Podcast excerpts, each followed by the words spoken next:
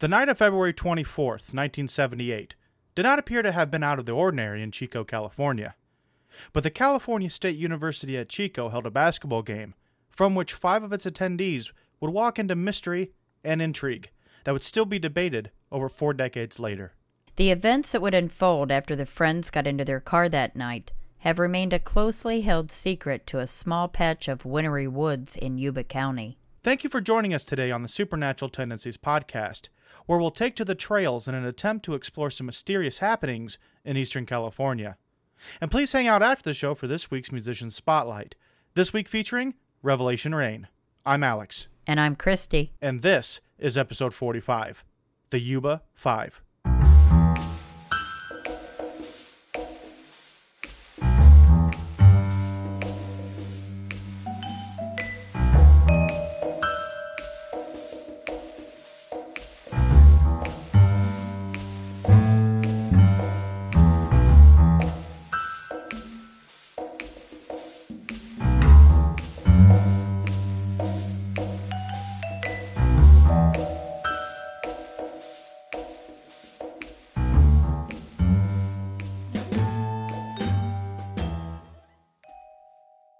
So weird. We're finally there. We got there. We had some issues again this week. Oh, these presets are still not helping. So. There's never any no-issue days. We're still, I still need to check this audio. Hopefully you can hear us okay. Always something. Hold on. We're going to get some feedback real quick. I'm going to check it just to make sure, though. There we go. Okay. I should check it. Just check it to make sure. Just checking the microphone. It came out pretty bad today, and so we had to double check it, and it's fine. I'll take some time out to double check it, but thank you for joining us again this week. We're doing things a little bit different today. We went a full year with our original kind of setup that we had. Initially, when we started the show, we didn't quite know how to schedule it, how to format it, so we just kind of went with something that we felt comfortable with at the time, and now we're to the point of being over our first year of recording. Can you believe it? It's been weird. It didn't feel like it's been that long, but it has. So now we're going to give this side a go. For those of you who are joining us on our live feed, it's not going to be much different. Just because we do this anyway. In fact, our audio listeners, what's going to be changing for you is we're not going to do the beginning epilogue. We're not going to be pre-recording the whole story. We're just going to basically read the story and discuss it all in one wrapped-up package. I mean, we're venturing into, hour 45-minute episodes, basically rehashing the same content in the discussion, but we did want to get people involved. The idea behind the lives was to get people involved, have some other questions being asked, as opposed to just having both of us do it or what have you.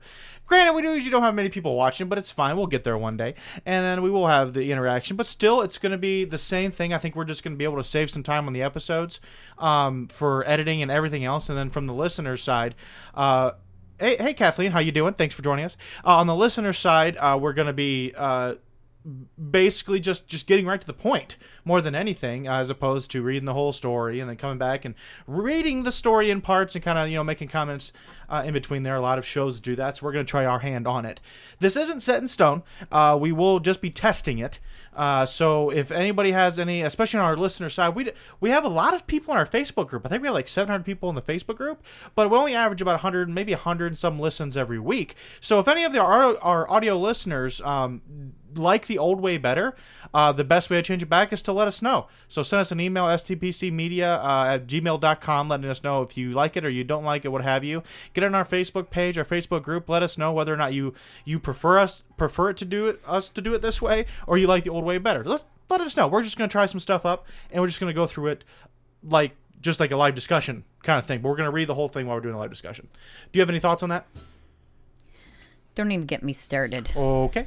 That didn't sound good. Not at all. No, this was my suggestion way back when we started.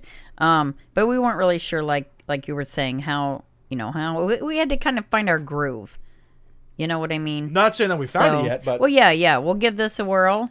Yeah, we're much better. And we're much better on now. Yeah, and we love feedback. So, yeah, always let us know what you guys think. One way or the other. We sure appreciate that. Either way, get at us. We'd like to hear from you. Second thing today is you'll notice that Miss Christina is not with us. She's feeling a bit under the weather today and decided to take the day to herself to get better. Christina, we hope you feel better, and we're missing your presence here, although we'd much prefer you not to be snotting all over your side of the production desk. I'm going to lie to her, though. I'm going to be like, Girl, you know what we did? I had a full taco bar spread. And you know who was there? And I made a cheesecake. Freaking Lou Ferrigno. He showed up. The Hulk was here. Lou Ferrigno was here. Yeah. And you missed him. Yeah. She's not going to believe it, but it's fine. Yeah. It's fine. Tacos and Lou Ferrigno, you cannot go wrong. You can't go wrong. Indeed, that's true. A little bit of house cleaning, Redline Radio. We are affiliates of Redline Radio now. We do have our show spots specifically on Tuesdays from 4 to 5. Unfortunately, with our work schedules, we cannot be there for live during our time. So most of our time slots are usually filled with back episodes and stuff like that, just to have some content in the Redline lineup. They're actually doing shows today. I believe it's Shots with Comics on right now. So if you want to ditch us now, go ahead and go see Shots with Comics. We would completely understand that. Yeah. That's a pretty funny show. They got a lot of great shows on. Yep. Again, Redline Radio LLC is an online internet, radio station that you can get a hold of for music, for shows. They have a bunch of shows on there. Mm-hmm. They got some comedy podcasts, some sports podcasts, fantasy and real sports talk. I believe there's some wrestling stuff on there. The Can Dare podcast out of Columbus, Ohio is on there for your nerdy and geeky stuff. Of course, we're on there with spooky, creepy stuff. So there's something for everybody on the Redline. Literally. Lineup. You can get at that on any browser, redlineradio.com, I believe it is. Or they actually have an app. I believe it's only for Android right now. Hopefully Apple will be coming soon. So if you do have an Android device, whether it be a tablet or a phone, what have you, download that Redline Radio app, and it's just chock full of entertainment value, and it's completely free. So check it out. For sure. Do we have anything else? Not that I can think of. Oh man, we had a long discussion before we got into it today about Cheers, and I kind of brought. Oh man, not again! You're killing me, Smalls. If you spend any time around me, you know how much I love Boston, and Boston adjacent to that in my life is of course the show Cheers. I know that I was only 3 years old when the last season came out, and I don't care that I was because I still watch Cheers over and over again, and we were talking about it, and I don't remember what brought us around to it. Do you remember what brought us around to that discussion? I can't remember now. I was reminiscing, not that I had seen it in person, but reruns, of course, about the last episode of Cheers, how sad it really was, like subliminally, how, first off, if you remember the first, I believe, 4 seasons of Cheers, Coach was on there, and Coach in real life passed away, so that's when they brought in Woody.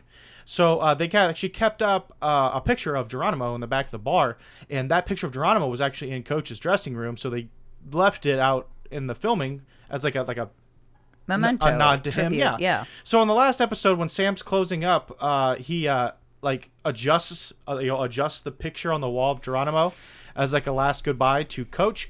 And then he shuts down the lights and locks the door. So it was kind of sad that he's like saying goodbye to Coach one last time for the show.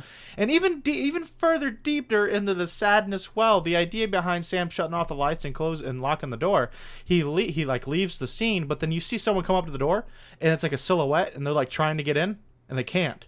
So the idea is that like, man, every week you heard the song, sometimes you want to go where everybody knows your name, right? Your local bar, that's where you want to be, and now. It's not the place to go anymore. It's gone. So I took her down. I took her down with the sadness.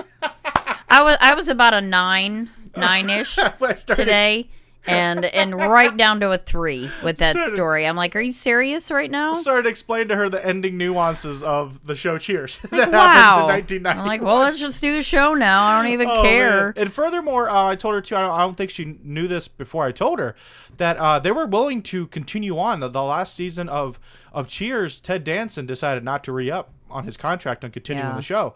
So they said, okay, well, can we have? They asked Woody Harrelson if he would like to continue. And he said, no, if Ted Danson wasn't going to continue, he didn't want to either. So that's ultimately where Cheers ended. It would have kept going if Woody Harrelson would have said, yeah, I'll take it. And they were going to have, obviously, probably Woody buy the bar from Sam or something like that. You know what I love, though? I love that Kelsey Grammer kind of came in there with Frasier. Yeah. And thank God, because I wouldn't have made it. I wouldn't have made it through. In all honesty, though, like him and what was her name? It was Bebe Neuwirth. Lilith. Towards the end there, like that whole thing got like tiresome. It did a little bit, especially because Niles and Daphne finally get together. Still talk about Cheers. Okay, I thought you meant Frasier. Yeah, because obviously if you don't know, then I'm just gonna bounce you on the head. Frasier is a spinoff of Cheers, where Frasier Crane from Cheers, who was a local psychologist rep comes in the Cheers bar, moves to Seattle to become the radio psychiatrist or whatever, the call-in radio host. Mm-hmm. But during Cheers, man, like is when Bebe Neuwirth was with him, Lilith, in the show, and it was kind of weird. Well, at first it was him and Shelley Long. Yeah. And they don't get married because Shelley Long and Sam, the whole thing. Yeah. But then by the end of it, just like Frasier was awesome until like the end. It just kind of got like blah. But then Frasier came back hard because Frasier is a freaking good show too. So. Oh, I love that's one of my favorite shows. Okay, okay. Let's get off this. I'm sorry. I'm sorry. What are we talking about? We're not talking about Cheers and Frasier today. We're just going to talk about Frasier and Cheers. Oh my God. We're talking about the Yuba Five. And I'll be honest with you, I had never heard of this case before I seen it on your list. Yeah. And it's actually considered, people have labeled it the Dyatlov Pass of America. Mm-hmm. Which, if you don't know that, I kind of addressed that in the script a little bit. If you don't know that one, we are not going to get into that one because that is such... That's a huge case, though. There's a lot of... Bramble, tangle, bush of just shittery in that one. So we're not going to cover that. Plenty of other shows have, and they've done a much better job than we can at this point in time. We know our capabilities right now, so we're going to leave that one to them. But this, in my opinion, the Yuba Five is probably going to be the closest that we really want to get to a true crime show. Yeah. Because we're not really into the true crime thing. We like true crime, but to cover true crime, not only is it more saturated than our current market that we're in with the creepy stuff, but also there are people who know these things in and out, and there's a lot more nuance most of the time the true crime, especially if you have like cases like Ted Bundy or something like that, his life and times and actions. I mean, we stay away from that for now. So in my opinion, the Yuba Five gets pretty close to true crime, but there's still an air of mystery about it. So that's why we wanted to cover it. So, so we're kind of trying to bridge that gap, not trying to bridge that gap between spooky, creepy, and true crime. So you ready to start this off? I'm ready. All right. On the night of February 24th, 1978. Oh, I'm sorry. The night of February 24th, 1978 did not appear to have been out of the ordinary in Chico, California. But the California State University at Chico held a basketball game from which 5 of its attendees would walk into mystery and intrigue that would still be debated over 4 decades later. The events that would unfold after the friends got into their car that night have remained a closely held secret to a small patch of wintry woods in Yuba County. That's our introduction. Did you like it? Yeah. Did you like that one? Yeah, that was good. I spent some extra time on that one. That's fine. Yeah. All right. So let's begin our story. The Sierra Nevada mountain range gives and it takes away. While providing California with around 60% of its annual rainfall, it also provides some very harsh conditions during certain parts of the year. Conditions highlighted in popular memory by the Donner Party tragedy in 1846.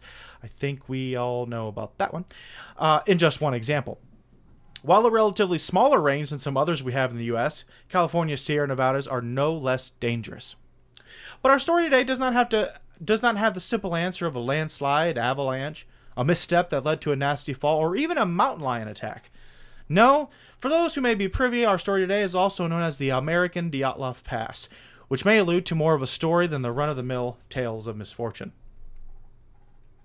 We must already take a quick aside before we get much further. As it sits currently, we have not covered the Dyatlov Pass just yet, but plenty of other shows have. Until we decide to hike up our big podcaster's pants in order to take on such a deep and mysterious story, please refer to those who have done a fantastic job covering that incident, such as Astonishing Legends, for example. Kudos to those diligent people, because they do a great job. They do a great job. They do fantastic work. If you haven't heard those, we've plugged them numerous times before. I'll do it again today since I specifically call them out. Mm-hmm. On any of your podcast platforms that you find, if you're listening to us, Spotify, Stitcher, iHeartRadio, look up Astonishing Legends. They have like a whole research team, so they do just amazing work. Yeah. So check them people out. But we won't go much more into detail to avoid spoilers, both for us today and that story for you. So go on with our story. Their families referred to them as the boys, even though their ages were in their 20s and 30s. The term stemmed from the learning disabilities of all 5 men exhibited in some way while still living at home with their parents. While still high-functioning, some would consider this as a contributing reasons to the events to come. The oldest, Ted Weir, quit his job as a janitor and then a snack bar attendant because his family felt that his disabilities were causing him unneeded stress. Weir was considered slow, a term that considered him to have some difficulty operating at a pace that was expected. Weir considered Jack Hewitt his best friend. Weir would act as a vigilant big brother, making arrangements that Hewitt needed and making sure his general well-being was in an organized manner. Bill Sterling and Jack Madruga would also consider themselves best friends. Jack Madruga, a high school graduate, would be one of the two in the group to have a driver's license and had formerly been recruited into the Army. Our final person, Gary Mathias, was the other former member of the Army and driver's license holder. He had been discharged due to psychiatric issues stemming from his diagnosed schizophrenia. He had been employed at his stepfather's gardening business to help with day-to-day operations. His memory or intentions had been to forget his medications that led to violence. Let me reread that. That sounds weird. His memory or intentions had been known to forget his medication that could lead to violence, from which earned him assault charges on 2 occasions. He was no stranger to the Veterans Hospital visits that were also byproducts of these non-medicated episodes. All 5 were functioning members of their community, and while they all did attend daily programs for adults with learning disabilities, the ebb and flow of some of the individuals' mental states would be cause for concern for them in some situations. So, starting off the story, all of our members here, all 5, Jack Hewitt, William Sterling, Jack Madruga, Ted Weir, and Gary Mathias, all in some way have some type of learning disabilities. Mm-hmm. Now, we tread lightly in this story today because I think the common mentality of I don't want to sound like this, but there was a definite devout viewing of people with disabilities back in the 1970s. Yeah, for sure. I mean, like even the terms like retarded. Mm-hmm. I mean, I'm sure that's when that came about, which is not a commonly held vernacular today. Is definitely not a nice word anymore. But the idea that people with disabilities were looked upon differently, and they kind of still are, but to the idea of them being a little more self-reliant. Mm-hmm. So the mainstay of this story is you always have this little thing in the back of your head, or at least they did then, of whatever we're going to be getting into, that did this contribute? Yeah. Okay, did their whatever disabilities each one had, did it contribute to the ultimate outcome? Mm-hmm. Getting on with the story. Madruga would pick up his 4 other friends in his 1969 Mercury Montego, we have a picture for that, and head to the basketball game on February 24th. All 5 men were avid basketball fans and even had plans to play a game of their own the next morning for the rehabilitation center they all attended. Nothing out of the ordinary had been reported or immediately after the game. They departed the game around 10 p.m. and would stop at a convenience store for assorted snacks. From their food stop, it should have only taken them about 45 minutes to get home, but that remains to be seen. Joseph Scans, sometimes pronounced Shones, so I don't know, like it's spelled that way too. Yeah. So I don't, there's a couple different things. Shones. So I'm probably going to keep saying Scans because I just like stuck with one. So if anybody knows Mr. Joseph, sorry, I apologize. Sorry for butchering your name. A bunch of different people spelled it wrong, so I'm going to see which one. We're just going to pick one, and we're going to go with it. Joseph Scans was traveling to his cabin the night of the boys' disappearance. The road he would be on would be rather out-of-the-way location near the Rogers Cow Camp in the Plumas National Forest. Scans would be scouting the conditions in the area to see if his family would be safe to come up for the weekend. Snow had fallen, and there was enough accumulation of snow to slow and eventually stop his car. Assessing that he was officially stuck, he exited the vehicle in an attempt to push his car free from the entrapment. Making things much worse, not long after attempting to dislodge his car, he began to feel pains in his chest. Uh-oh. Scans was, in fact, having a mild heart attack at the age of 55. See, like, that would be my kind of luck. That... You know, it's... I'll tell you what, if you're from a state or from an area that doesn't get snow, okay, we have various types of snow. If you're not aware, there are different types of snow. Yes, I know you're going to say it's all cold, it doesn't matter. It kind of does, okay? Sometimes you get that light powdery snow, and then sometimes you get real like wet heavy snow. You get like wet heavy snow, right? In this wet heavy snow, they'll actually put out warnings for people who are of older ages to be careful when shoveling, because you don't realize how much work you're actually doing when you're shoveling this heavy snow. And heart attacks are commonplace. Oh, for sure, yeah. Every winter around here, you you've done it your whole life. You've shoveled the snow, and then that one extra wet day of snow, like, whammo, it just packs it in. There's your heart attack. Yeah, there's your heart attack. So this isn't crazy. I mean, even more so, this is not him shoveling, obviously. It's him trying to dislodge his car from the snowpack that he's in, but he's now experiencing a mild heart attack. Carrying on. Scans would sit trying to catch his breath. That's a different story. Scans would sit trying to catch his breath, thinking of what to do next. Being miles from any help, he didn't have many options. As if cosmically teasing him, he did notice two sets of headlights pass by. One vehicle he would say was a pickup truck that would be accompanied by a car around 11:30 p.m. He would state that the vehicles would stop 20 feet from him, but as opposed to helping the man who was trying to flag them down, the passengers of both vehicles would load into the truck and leave the area. Later, he would notice, well, what he said were a group of flashlights out of his car window. Scans said he would get out of his car and scream for help to the group. He identified the group as consisting of a group of men, a woman, and a baby, oddly enough. He could hear the group whispering, but he called out to them. The flashlights suddenly went out, and the whispering ceased. Despite these odd set of circumstances that first appeared to be his saving graces, Scans' outlook seemed very bleak. After collecting himself for some time, he would find his car out of gas and himself seemingly out of options. He then began to make the 8-mile hike for help down the same road that had a firm grasp on his vehicle. In an ironic twist, while he was still in fear for his own safety, Scans would pass by, you would guess it, a 1969 Mercury Montego. What's that look? That's weird. That's, come on now. He would pass a 1969 Mercury Montego on his journey, but would think that it must have been from the flashlight toting group he had seen earlier in the night. He didn't suspect anything to be amiss and would not report the car to the authorities. The car would not be taken into consideration until after the boys had been reported missing. Scans would come to a somber realization that he may have been the last person to see the group alive. The boys' family sensed something immediately wrong when they didn't come home the night from the game. Furthermore, by the next morning for their own game, Weir and Sterling's parents phoned their concerns to the police, and they began a search soon after. I cannot read today. I'm going to take a drink. Do you want me to carry on, or do you want to try? Sure. Go ahead. Okay, so the Mercury Montego would be discovered on February 28th at the prompting of a park ranger. The ranger would phone in the tip after hearing the description in the missing persons report. The state of the car would only lead to more questions of what exactly transpired the night of the basketball game. The car appeared to be in good condition. It was adjacent to a snowdrift, which most likely made the tire lose traction. It was noted, however, that 5 men should have easily been able to push the car free of the minimal snag in which the car was sitting. Oops, I lost my place there. Oopsie, okay. Empty junk food wrappers littered the car, and the keys had been taken. And there was still plenty of gas in the car's gas tank.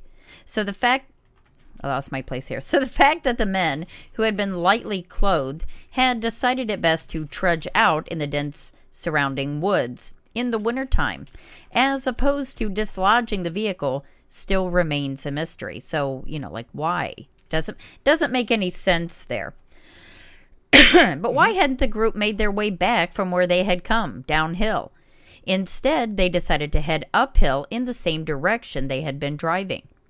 The Park Service did report that they had a snowcat vehicle in the area clearing the road of snow, creating 4 to 6 foot drifts in some areas. Was it as simple as the boys making their way in the direction of the cleared road, hoping to happen upon some help? Unfortunately, if this were the case, they would be gravely mistaken. All right, let's take a moment. So, essentially, I'm not sure if we spoke to this or not, but the Mercury Montego would have been just covered with wrappers and stuff from the snack run, right? Yeah. And it didn't appear that the car was actually stuck. Like, kind of on the surface, maybe it slipped a few times, but it wasn't stuck. Yeah. So a few people, let alone five people, could have easily dislodged the car. Mm-hmm. So the initial thought was, is why didn't they just dislodge the car? Yeah, or did something prevent them from dislodging the car? So that's another kind of side thought. If you can't get through why they did this, yeah. And then furthermore, as opposed to walking back where you came, which seems to be like the logical thought whenever your car breaks down, yeah, you know what you've seen behind you, so. Of course, it would have to be pretty detrimental circumstances for you to continue on if you don't know the area. Mm-hmm. Maybe they did, so maybe there was something up there, but that's not what it's looking like. Let's just say you're driving in a desert, and you're not from the desert or something, and you're driving, your car breaks down. Your first thought was, where was the last gas station I seen? Right? Not, we're going to walk forward and hopefully find a gas station. Yeah. So that's kind of the idea, and maybe they had seen where the Park Service had actually... cleared some of the road and kind of created big drifts on either side of the road. So maybe they thought that someone was up ahead because the clearing, the park rangers had cleared. So maybe there's a building or a station or something like that. So all these questions are going through investigators' minds, which puts us here. So I'm sorry, you want, go ahead and continue. I just want to make sure we wrap up where we were. So the search party grew to include helicopters, police dogs, and numerous people, all in pursuit of some clues to the boys' whereabouts. The rocky terrain and solid covering of snow would conceal any real insight. The police would also follow up on Mr. Schoen's sighting of the pickup truck on the same night as the disappearances, and they came up with nothing. The boys' families even offered up a $2,600 reward for any information and would go as far to even look into psychics to aid the search. They would have to anxiously wait for another 4 months to pass before any kind of answers would surface. So in July of that year, a motorcyclist, or a small group of motorcyclists, would be traveling a road 19 miles from where the men's car had been found. They noticed a Forest Service trailer that showed a broken window. So curiosity got the better of them, and they started an inspection of the location. Upon entering the trailer, they found a body, fully wrapped in sheets, laying in a bed. They made the wise decision to then call the police. The body of one of the boys, Ted, and I hope I'm not saying this wrong. I've been saying Weir. Weir, yeah, had finally been found. His toes had a serious case of frostbite, most likely not aided by the fact that he was not wearing any shoes. The grisly discovery reignited the search for the others. And the next day, the bodies of William Sterling and Jack Madruga would be found. The car keys still in Madruga's pocket. Laying on opposite sides of the road 4.5 miles from the trailer, both men had been exposed to the elements and to scavengers. That's awful. Mm-hmm. Animals had taken the opportunity for an easy meal and had scattered Sterling's remains over 50 feet. Unfortunately, due to both time and predators, not much remained of Sterling. Save bones. I was like, wait, what does that say? So yeah, not much remained of him except for the bones. Mm-hmm. While Jack Hewitt would also be found 2 days later, the condition of his body wouldn't fare much better. While in a search party, his father discovered a piece of backbone and some clothing. 100 yards downhill from the clothing, an assistant sheriff would happen upon the rest of Hewitt. The horrifying confirmation would be made by a family dentist, who would then use dental records to identify the remains as certainly those of Jack Hewitt. Despite a second exhausting search, very few signs of the location or whereabouts of Gary Mathias were uncovered. One peculiar thing to note would lead back to the lack of shoes observed on Ted Weir, excuse me. Upon further investigation, Mathias's shoes were found lying in the Forest trailer. It is surmised that Mathias possibly switched his tennis shoes out for Weir's leather shoes before making his way out of the cabin. Okay. That's a lot to take in. So we have 4 months later. After this initial search parties came through, 4 months later, they would still find nothing. Okay. Then we have these motorcyclists, or a motorcyclist, or a group of motorcyclists, which automatically, in my mind, in 1970s, it's like straight up Hell's Angels. Oh, yeah, that's what I thought. Hell's Angels just having a good old time in Yuba County. Happen upon the forest trailer with a broken window. So their first thought is, I'm assuming, Good Samaritan Hell's Angels was to go search what's going on with this broken window. Yeah. Inside, they find the body of Ted Weir. Now, what's interesting about Ted Weir is that the state of his body was pretty decomposed. Yeah. And he was wrapped in sheets. Yeah, so somebody obviously wrapped him. Yeah, yes, because I want to make sure that we're clear on this. I don't think it was wrapped in sheets as in I'm cold, I'm going to need to wrap up. It was more of like a burial thing. Yeah. He was missing his shoes. So if he got in there, then his shoes were off. They also found Mathias's shoes. So I think he had more like sneakers on, while Weir had like leather shoes on. Mm-hmm. So after searching around, they end up finding the bodies of William Sterling and Jack Madruga, as well as Jack Hewitt, all in varying states of decay, but mostly by this time scattered bones. They did have to use like the dental records and stuff to identify some of them. But we're 19 miles from where they had the car was found. 19 miles they had got to this forest trailer. Some of them either didn't make it to the trailer, or they made it to the trailer, then tried to venture out, got lost or something. But regardless, at least they're found now, and it was a very tragic way. Mm-hmm. The only one not found so far is Gary Mathias. They haven't found... the only thing they found of him, obviously, was his shoes, like we said a moment ago. So, do you want me to continue? Yeah, go ahead. Where were we? The state of Weir's body. There we go. Where are we? The state of Weir's body would give other clues to what might have happened, or what might have occurred in the time after the men's disappearance. Weir's body was observed to have significant facial hair growth. This, coupled with the fact that his body appeared in a starved state, led authorities to believe that he may have survived up until around 3 months after venturing out of the snow-stuck car. The further addition of the possible shoe switch out by Mathias led investigators to theorize that the two had spent at least some time together in the trailer. With Weir's body being so thoroughly wrapped in sheets, it's not hard to imagine Mathias paying respects to the body before leaving it in the cold. This, of course, leads us to many more questions. The trailer was equipped with a propane tank that would have provided the trailer with ample enough heat for some time. Not only had the tank remained untouched, no attempts had been made to cover the broken window that would surely have let in the cold. Furthermore, the trailer was equipped with heavy clothing, books, wood furniture, all that it could have been used as burnable material to keep the cold at bay. Also, while Weir's body was in a state of starvation, there were only 12 open cans of food and some assorted freeze-dried meals that had been eaten, when numerous cans and dried goods remained unopened. The discovery of a can opener in the trailer only further deepens this mystery as to why it seemed that Weir didn't make many attempts to stave off death. Very little comfort would be gained from the information the Woods decided to give. The events leading up to the car coming to rest where it did were still very much in question. As the boys left the basketball game, as opposed to making the journey south for less than an hour home, they decided to turn east and drive 70 miles into the mountains. Why? Could it have been a simple case of being lost and confused? The situation is still made all the more baffling when one considers that the roads leading from the home to the university game were totally devoid of snow. This case was quickly becoming plagued with whys. I do have a picture of that map that I wanted to show. Now, if you look at this map, can you zoom in on it at all? Okay. If you look at this map, top left there, where the blue starts, I believe was where the basketball game was.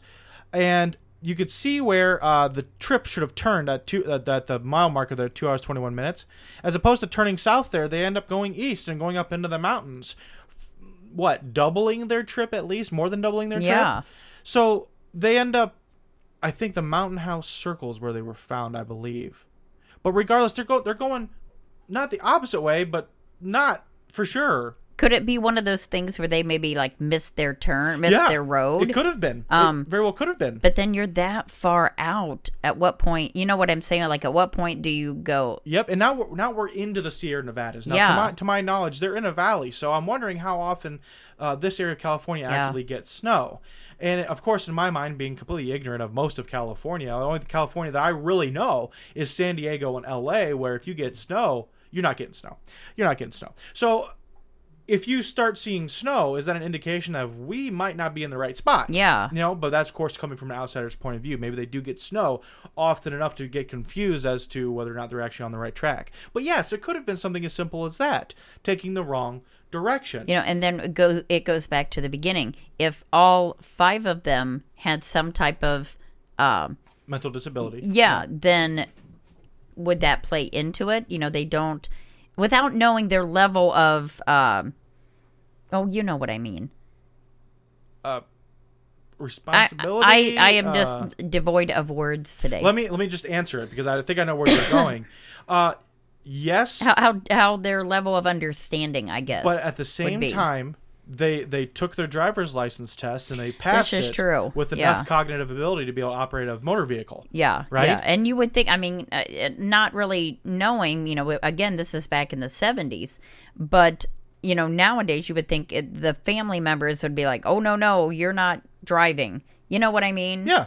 So I kind of have to assume that their level of understanding should be pretty good. Yeah. Kathleen says intelligence. I don't want to go as far as to say intelligence, but the idea that they can assess a situation and realize when they're fully in danger, whether or not they can ascertain whether or not they've actually taken a wrong turn to the point to not drive 70 miles in the opposite direction. But this has to kind of be brought up. I mean, but at the same time, like I said, they've taken both. I'm assuming the written and the physical driving portion of the test. And been deemed competent. To be able to drive. They did drive themselves to their adult classes. They did play drove to the basketball games that they played themselves. They drove to the basketball game that night, being 45 minutes from home. So that's like from us driving from here to Toledo. Yeah. Now, granted, it's a straight shot from here. You get on 75, you get off 75, and there boom, you are. Boom. But obviously their parents were fine with letting them go. So to have something like this, I don't want to say outrageous, but out of left field to happen already sets the ball rolling on a set of circumstances that's just odd starting off. Okay. Yeah. Because not only did they take the wrong turn, they took the wrong turn and went very far out of their way to get to where they were. Where were we? Oh, we're right here. One plausible theory is that Mathias had convinced the others to visit someone he knew in Forbestown, some 50 miles southeast of Chico. A simple wrong turn that turns down a snowy road could have easily placed them in a situation to believe that their vehicle to be stuck and themselves stranded. At least we have a possible solution how they came to be in the area. The next question would be how they made it to their final resting places. Had Mathias and Weir made the others stay in the vehicle while they went to find help, placing them in the cabin 19 miles from the vehicle? This could have led to the duo not returning, forcing the others to strike out on their own, and eventually succumb to the elements before reaching Mathias and Weir. But in this scenario, did Mathias really stay with Weir for up to 3 months, until he died, then leave the trailer never to be seen again? Again, plausible, but there are more nefarious theories as well. Some, even the families, have cast a doubt as to whether or not the group had gone to the location willingly. Melba Madruga, Jack's mother, would tell the Los Angeles Times that, quote, "We know good and well somebody made them do it." Miss Madruga was certain that her son would avoid every situation that may damage his car. She asserts that he prized and cared for his car too much to make a trip to such a remote location, and it would be completely out of the question. Furthermore, the car was found with its windows rolled down, something that Jack would never have done unless under duress of some kind. Miss Madruga went as far as to say that Jack was either tricked or threatened. Ted Weir's sister-in-law would wonder if the group had seen something at the basketball game parking lot of a nefarious nature.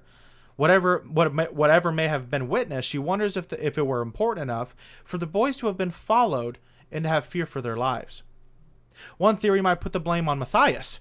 With his history of schizophrenia, it is possible that he had something to do with the ultimate fate of the group. While not attempting to overreach, he had been known to not keep up on his medication. These lapses in medication had led to violence in his past.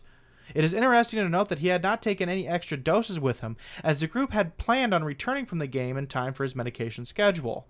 Whatever the reason for them to be stranded, Mathias couldn't have been much past his medication time, maybe even past multiple doses. If these were the circumstances, it may not be overly accusatory to wonder if his mental stability had come to the point of being shaken enough to be a cause of concern. So essentially they're without saying outwardly or not, you know, blaming Mathias here. But if they went to the basketball game and he didn't think that he would need to take extra medication because they would have been back with plenty of time. Yeah. Whatever the means of them getting out there, whether it was a wrong turn or what have you, he certainly wouldn't have had medication to get past that. So was there a point in time where they were stuck for so long that he was past his medication? Why do I keep coming back to that? Going past his medication and having his schizophrenia kind of take over, and did he do something bad, or did he lead them astray in some way, or you get what I'm saying? Yeah. Well, see, this is just my thought on this particular theory, is that, you know, and I'm trying to remember too that this is 1970, so it's not the same medications that we have nowadays. You know, I would tend to think that if he had the schizophrenia, he would be on some type of, you know, long-term acting medication. So something like lithium. Around. Was it around 1970s? I'm pretty sure lithium's been around for a long time. There was another one before lithium that was used along with Haldol, things like that. But a lot of these medications, especially for schizophrenia, would have been medications that, okay, you've got to take it, say, for 2 weeks or a month before you start to see any kind of changes in mood or actions, right? Yeah. So just the fact of him, even if he missed a couple of doses, it might make a little bit of difference, but in the big picture, not really. Because he already has it built up in his system. Now, if he's on something like, you know, nowadays we would think of like a Xanax or something like that. You know, where it's going to kick in and it's also going to wear off fast. Okay. You know what I'm saying? So it really all depends what kind of medication he was on. But I would really think, especially, you know, with having schizophrenia, that it would be a long acting. Yeah. You know, so yeah, missing a couple doses probably isn't going to make that big of a difference. Yeah. And let's be honest too, like when we're talking, well, at least when I'm talking about how this having an effect on the situation, would have been them missing the turn or wrong turning and then exiting the vehicle. If they're in, well, I'm not talking about extended periods of time.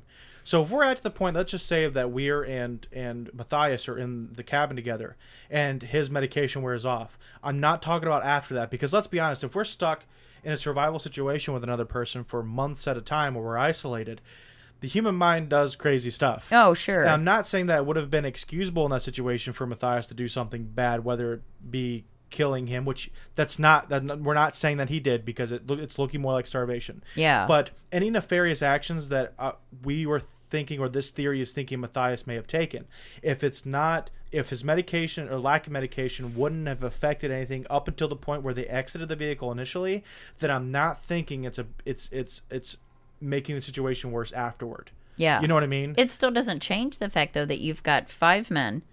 The car isn't like half buried in snow. I mean, like you could lift it up and kind of move it. Yeah. You know what I mean? Yeah. Why did they not do that? You know, and that's what I'm saying. Yeah, is that unless that medication is stopping him from logically thinking, hey, we're really not stuck. Just guys, let's get behind this and push it, and we're going to be good. Yeah. If that's not the case, we are far beyond any type of normal situation. That is kind of where this situation takes a crazy turn. Yeah. You know, this is where the oddity starts, when they exit the vehicle and are not pushing it to get it free of what it was, or what was sticking there.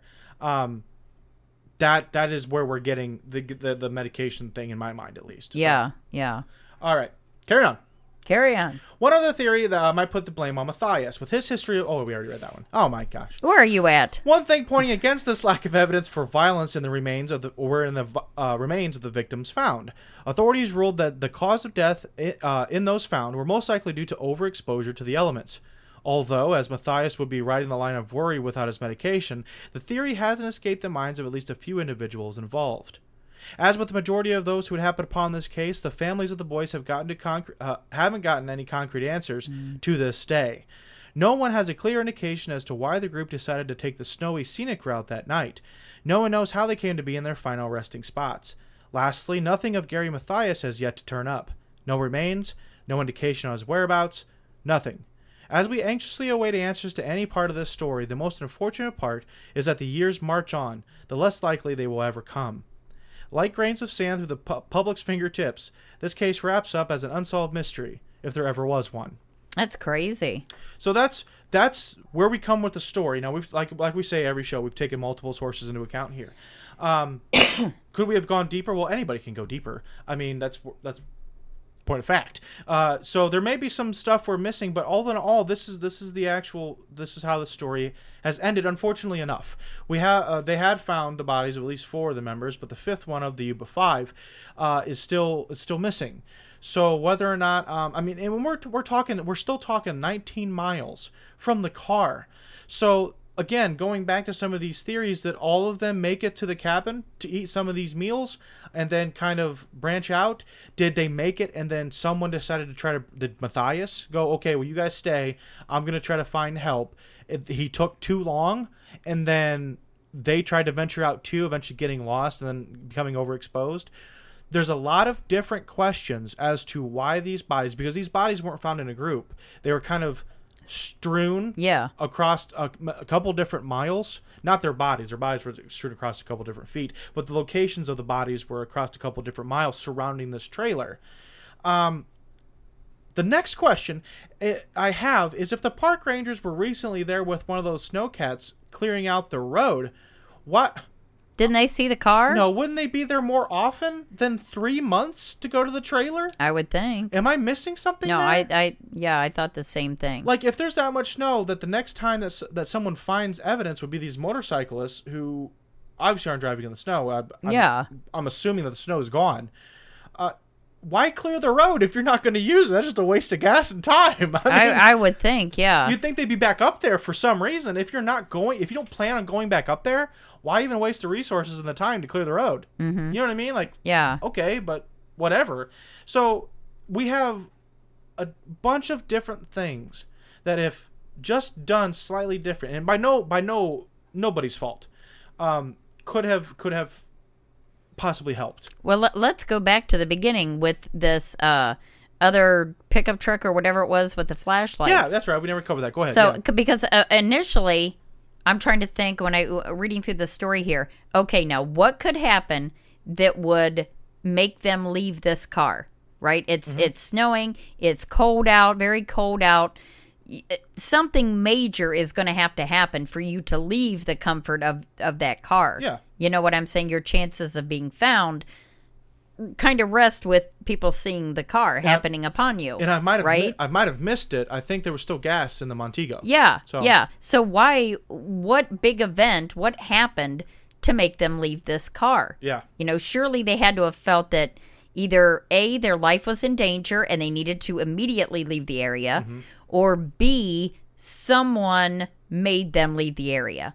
Yeah. In my mind, it's one of those two things. Well, how about with the window being down, did they happen to see another group that Mr. Shones had seen, and they rolled down the window to yell out the window? Possibly, because their window was partially down, or however far down. And then maybe they tried to get to that other group, which the other group is odd too, because Mr. Shones had said that there was a group of men, a woman, and a baby. So like the woman was holding a baby. Yeah. Walking through a snowy woods. See, like in my mind, I'm picturing, what movie is that? Where like the town people coming through, like the town murders them, and I can't think of the name of it. The Town That Dreaded Sundown? Maybe, possibly, yeah, I think. So it's kind of like, and so wait a minute. So you have these guys, these group of five guys. You have the couple with the baby. Yep. Now, is that the same couple with the flashlights, or is this another? No. Okay, that's what I thought, but I reading back through. Yeah. So now you've got two people on this road, at mm-hmm. least two separate parties. Well, now three, kind of. Yeah, oh yeah. Feasibly four, if we're going to try to take in from Shones' point of view. Yeah. I guess. Because you have Shones. You have the random pickup truck that... Yeah, that's what I was thinking, the pickup truck. Picking up and dropping off. Yeah, and then... You have the other group of men, women, and baby. Baby. And then possibly the Yuba Five. Yeah. So 3 to 4 groups, maybe. And this is just in the span of right around the time that this whole thing happened. In the middle of nowhere. In the middle of nowhere. But then you have the park rangers only coming to clean the roads off once every 3 or 4 months. Wait, what? Yeah. You know what I'm saying? Like, that's not...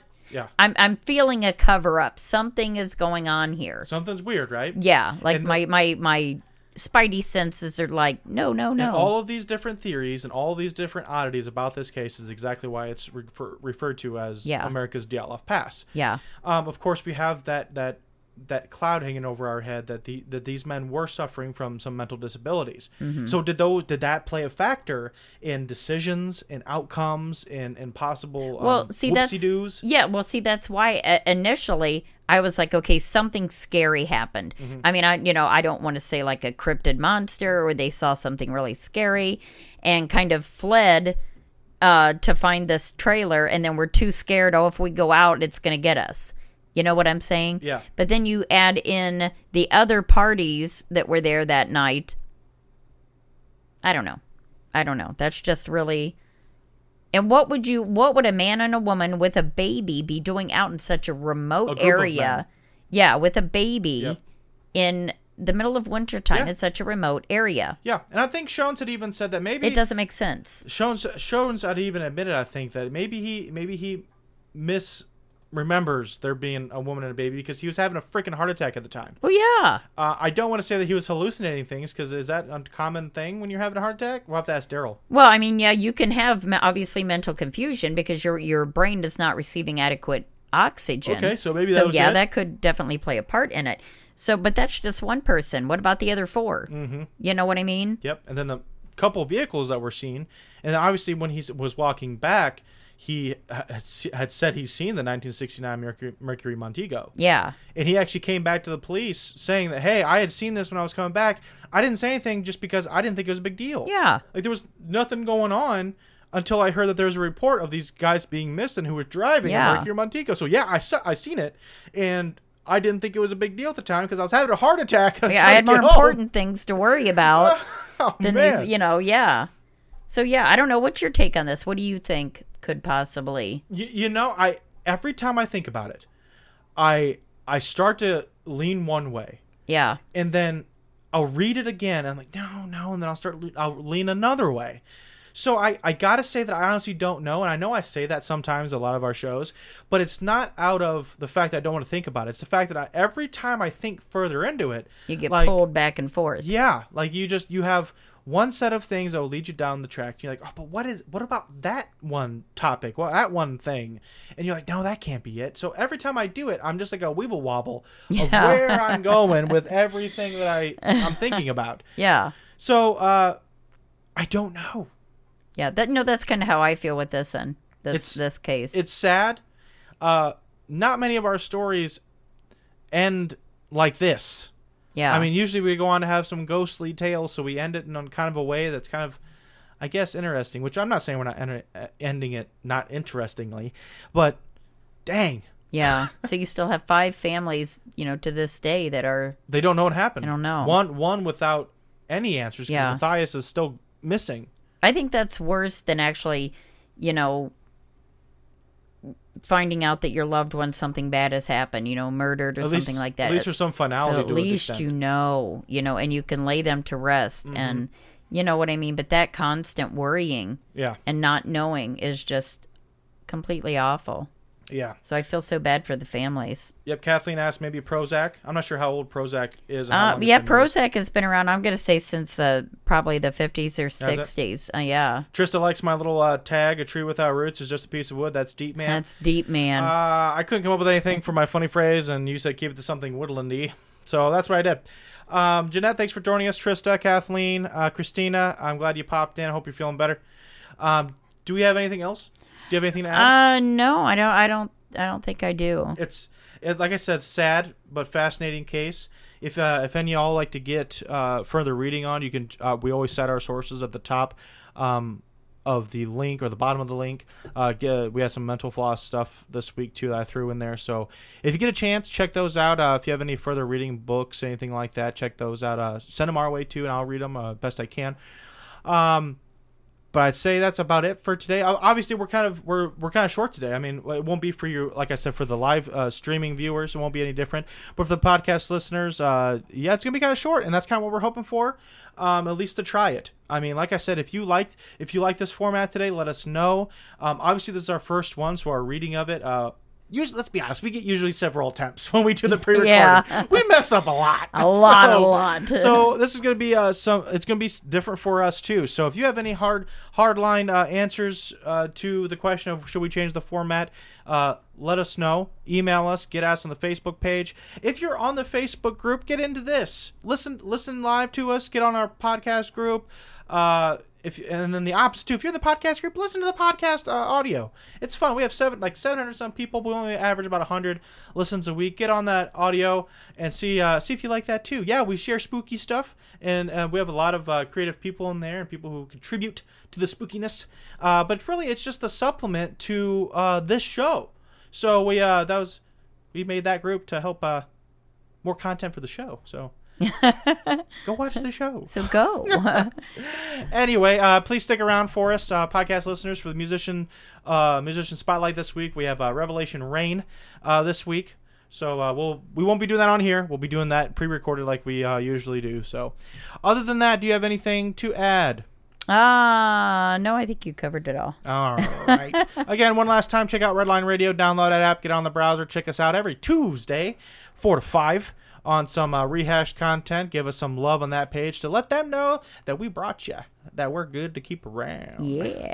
Anyway, we'll see you next week, podcast listeners. Please join us Sunday for another live discussion. We're not going to say what it is. We're going to keep it a secret this week. No, you got to tune in if you want to know. Yeah. Anyway. Yeah. We love you. We'll see you next week. See you next week, guys. Have a good one. Be safe. Bye-bye. Bye. We'd like to thank you one last time for joining us this week. If you have any questions, comments, critiques, or stories you'd like to share, please email us at stpcmedia@gmail.com. If hearing us isn't enough, be sure to check out our website at www.supernaturaltendentsiespodcast.com. Also join us on the socials, Supernatural Tendencies Podcast, on both Facebook and Instagram, as well as Twitter at Weird and Scary. While we do keep our content as free as we possibly can, if you would like to support the show monetarily, check out our TeePublic account by searching Supernatural Tendencies on TeePublic. We have shirts, hoodies, coffee mugs, and phone cases, among many other things. Don't want to spend money? We'll gladly take reviews. No money needs to be spent if you hop on your podcast platform and give us a rating and review. Either way, we would be eternally grateful. If you get bored before next week's episode, be sure to join our Facebook group where many other like-minded people share stories and laughs until the show airs again. This has been Christy, Alex, and Christina. See you next time. Bye.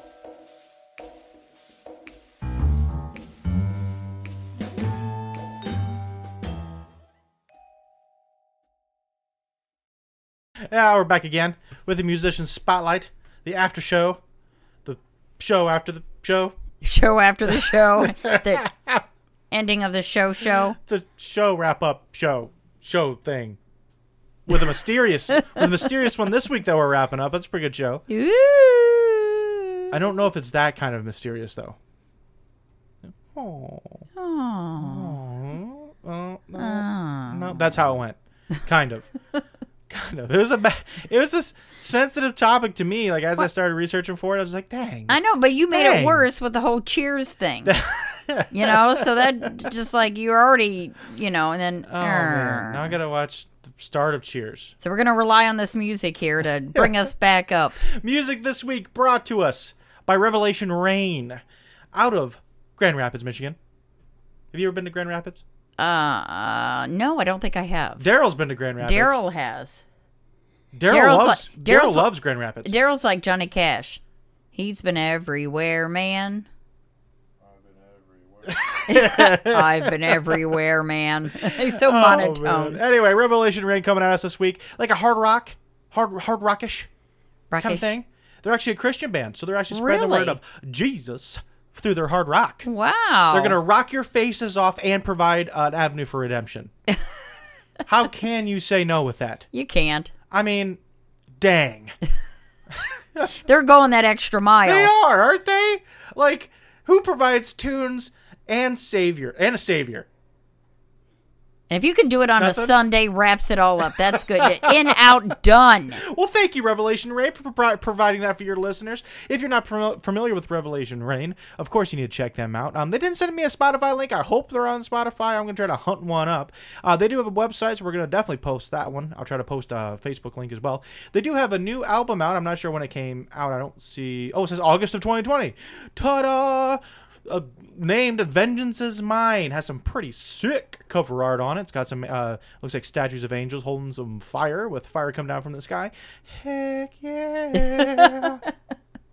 I like fire. I like fire. Who doesn't like fire? Yeah.